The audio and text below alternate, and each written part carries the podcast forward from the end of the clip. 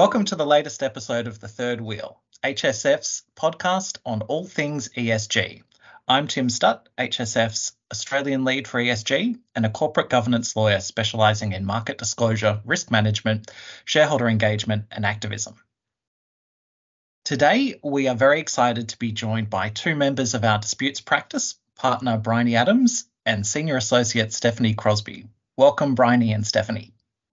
Thank you. I don't think anyone's Thanks, ever Tim. described um, being excited to be joined by disputes lawyers, so I like well, it. You're very friendly litigators. Uh, the bar is not high on that, but. Uh,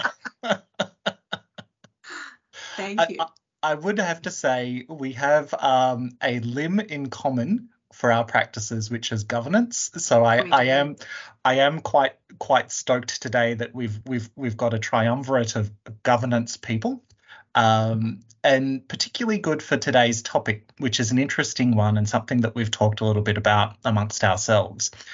The, the topic for today is black letter law goes blurry. That is governance and reputational risk exposures from regulatory non compliance. In some ways, this is an area where we've seen quite a bit of movement over the last few years, sort of through the, the Hayne Royal Commission and even further back to the GFC and beyond. As a governance lawyer, it's sort of always been obvious to me that there is this nexus between regulatory breaches and governance reform and governance focus. But there has been a shift lately, I think, and, and that was something that I, I was sort of hoping to unpick with you too. So, you know, the shift I'm talking about here is specifically this reputational risk overlay, the, the, level of pressure being put on boards, and also the ESG lens which is being applied to a lot of these issues, which previously were seen as fairly vanilla um, legal compliance matters.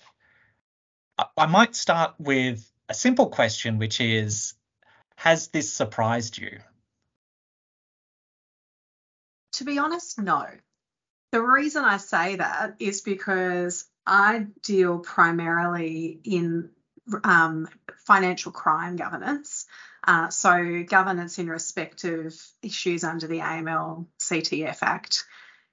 AUSTRAC has been pretty clear since it first started bringing actions um, against companies in 2015 that it sees the role of boards and management as all about um, ensuring the safety of the country and making sure that um, their social license is is on full display and that they're making decisions um, in the best interests of the public um, and that they are sort of um, holding directors themselves um, to account for that. So I guess what has been interesting is seeing this view from AUSTRAC, which has been kind of out of kilter with the rest of um, the regulatory environment in Australia, now be embraced more um, by other regulatory regimes. Um, I think this concept of sort of reputational risk that AUSTRAC had brought to the fore and the idea that um, you need to make decisions that are the best for the public and that um, make make sure that you do the right thing. Um, it has sort of yeah, it's it's been very clear to them for a while, and now we're just seeing everyone else um, get on board with that. Mm, it, it makes a lot of sense. You know, you used the the phrase social license, which I, I don't know if you um, you remember, but a few years back, the ASX Corporate Governance Council's corporate governance principles and recommendations were, were under review, and it was it was um, a hotly contested topic whether or not social license would be expressly referenced in the recommendations. Ultimately, it sort of fell by the wayside um, in terms of the terminology, but I think the focus has remained and intensified on on the corporate governance um, council's principles and recommendations, yes, but across a broad range of areas as well. Um, it's a particularly high standard, and it's a sort of quite a jarring concept for um, for governance of, you know, often sort of big financial institutions that are making decisions for shareholders and and and, and so forth. But I think Austrac has always been quite um, vocal in its um, view that that that particular regime relates to keeping the public safe, um, keeping people protected from terrorism and um, drugs child sex exploitation and all of those kinds of things. And so it's sort of um, less of a financial regulator and more of a sort of morality regulator in terms of how it sees the world. So I think that concept of social license is inherently caught up in that. And certainly the kind of media that um, flocks around um,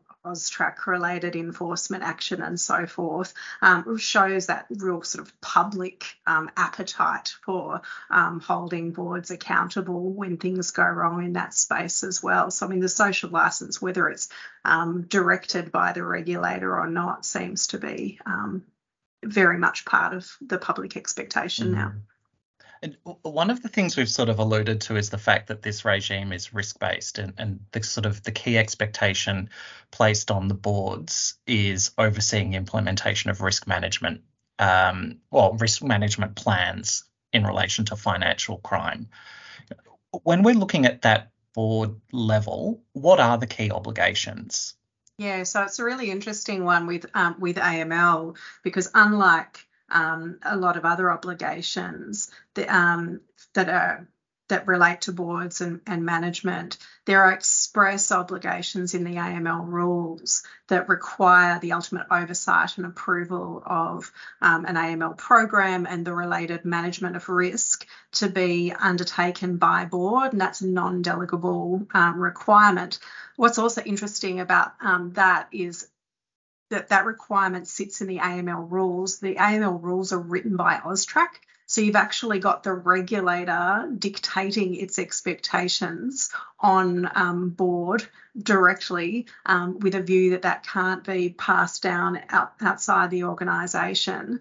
Um, and so you've really got to be meeting the whole time the, the, letter of what's said there, but also the expectations of the regulator that will make sure that its own views in terms of what it meant when it wrote that um, is reflected in what happens in, in practice.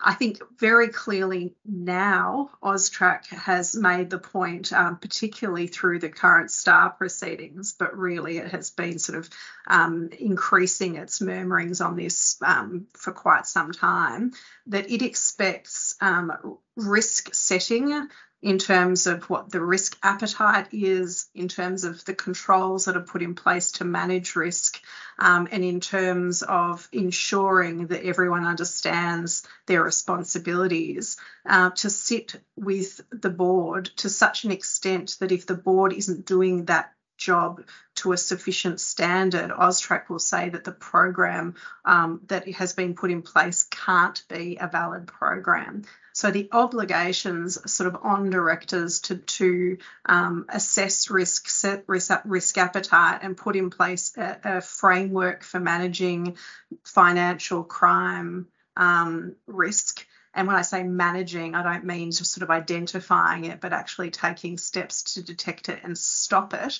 AUSTRAC puts that responsibility ultimately on the board and has now said if you're relying on summaries of that from your management and so forth, then you are not going to be discharging that properly. You actually need to be seeing the risk assessments, engaging with them, setting appetite, and so forth. This um, might be sounding a little bit familiar to some listeners who are thinking about other aspects, um, other aspects of, of the law, so different areas of regulation, different ESG issues. Some of the ones that we've talked about a little bit in this context and having a similar um, focus on risk management programs and board oversight of the program and the implementation of that program uh, have been workplace health and safety.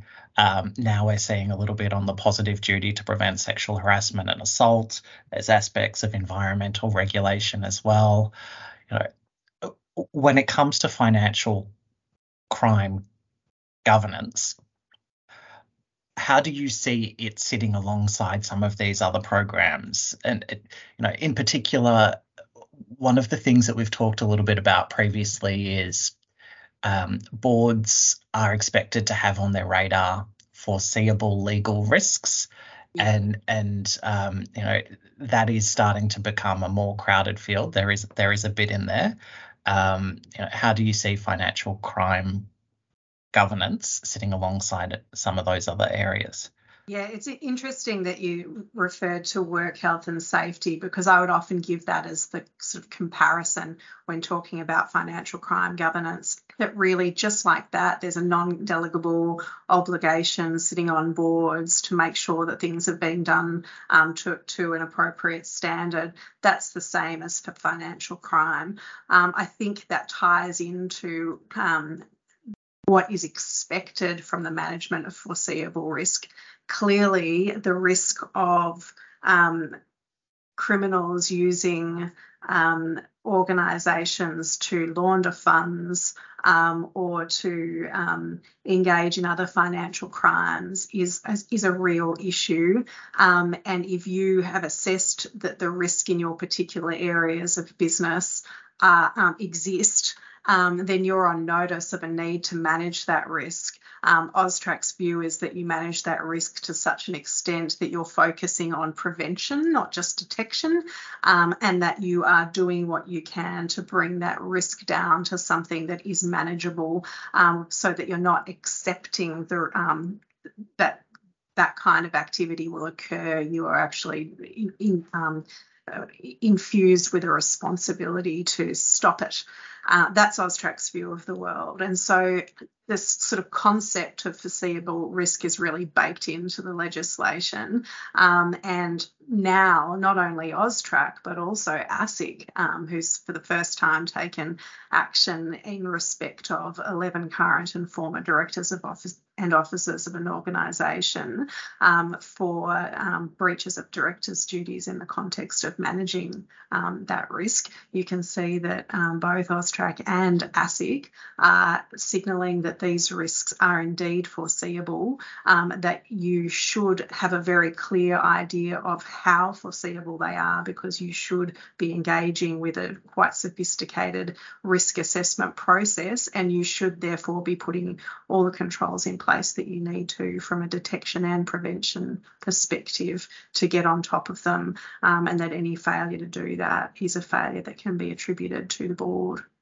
Mm, that's something which has very much been on on um, on our radar in the head office advisory team that that ASIC focus on um, foreseeable risks as well. It it's something that we've sort of tracked through a few areas such as cyber, uh, such as climate risk, where ASIC has been active out there in the market doing speeches, including things in their corporate plan.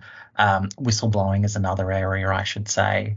Uh, then doing market surveillance on them, and now we're starting to see enforcement proceedings come through where there's breaches um, pointed to.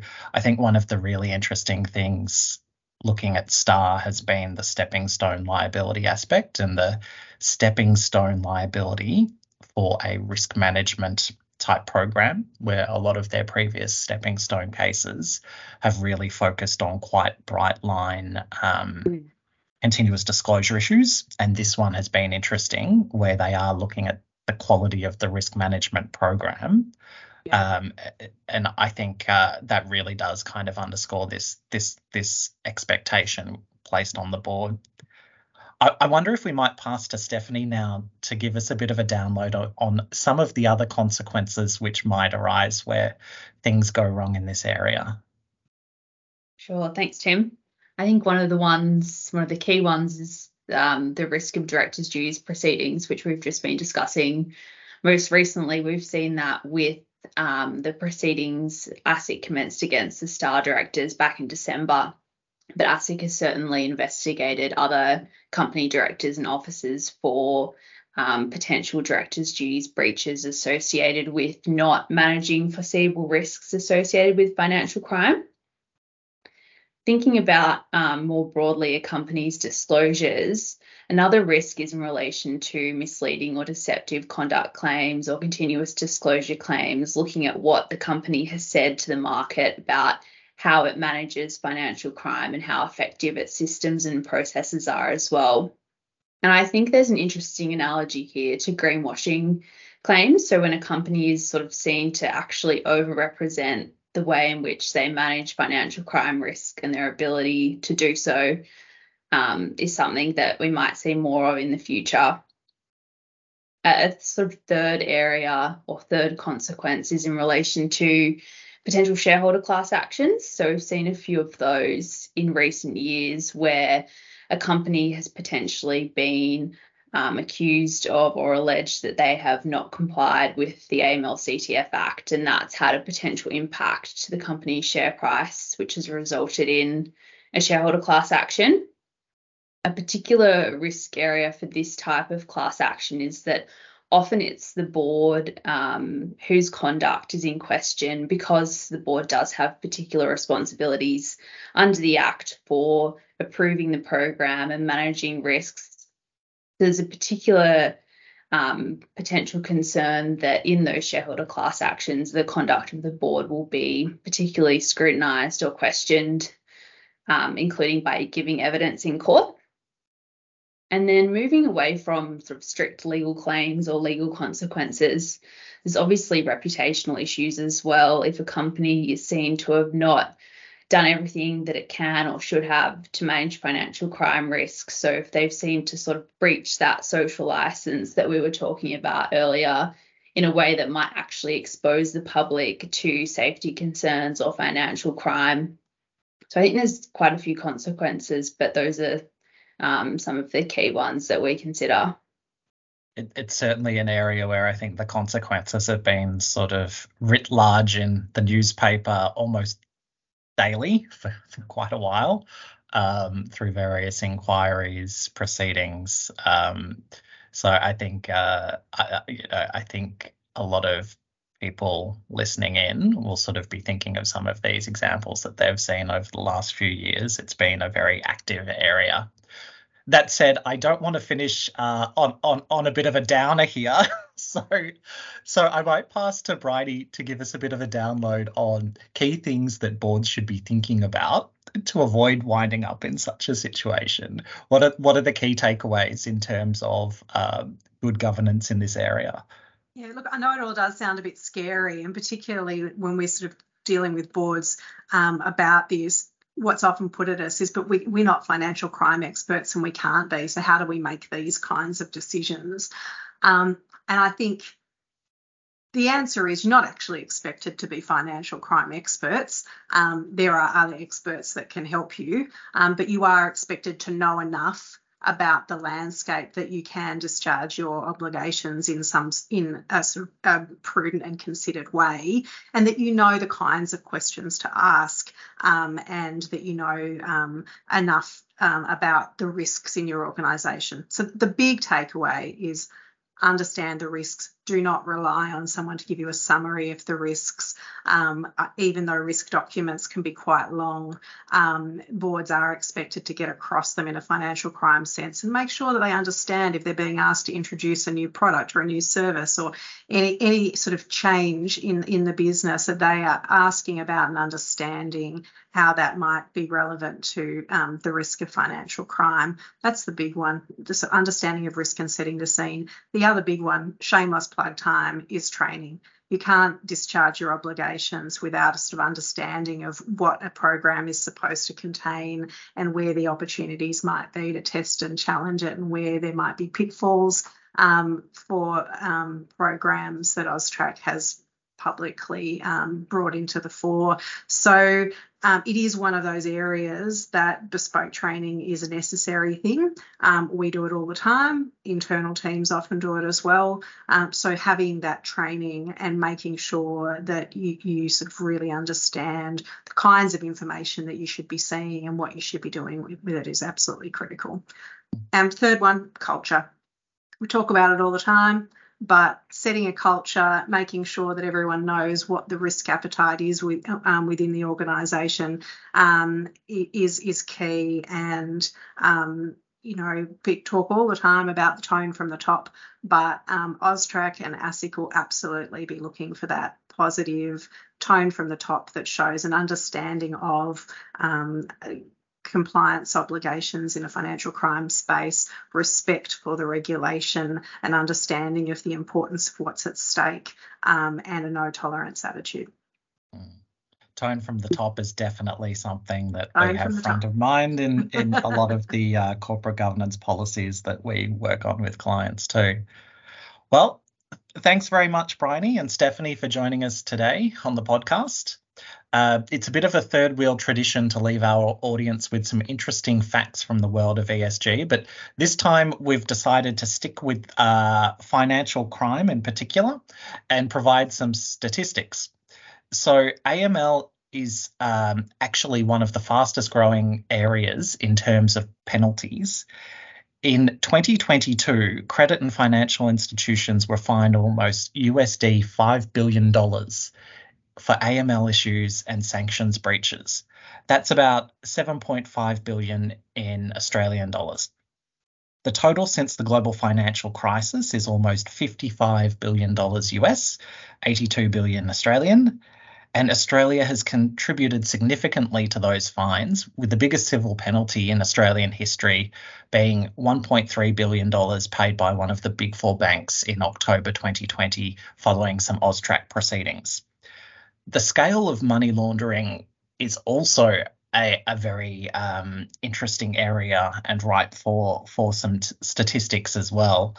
Estimates from the United Nations Office on Drugs and Crime are that between two and five percent of global GDP is laundered every year, which is between US 800 billion to two trillion dollars the equivalent of AU 1.16 to 3 trillion dollars each year. And estimates are that for Australia, about 200 billion of that amount um, relates to funds laundered in Australia. Some sh- shocking statistics, but as ever, thanks for listening. In the spirit of reconciliation, Herbert Smith Freehills acknowledges the traditional custodians of country throughout Australia and their connections to land, sea, and community. We pay our respects to their elders past and present and extend that respect to all Aboriginal and Torres Strait Islander people today.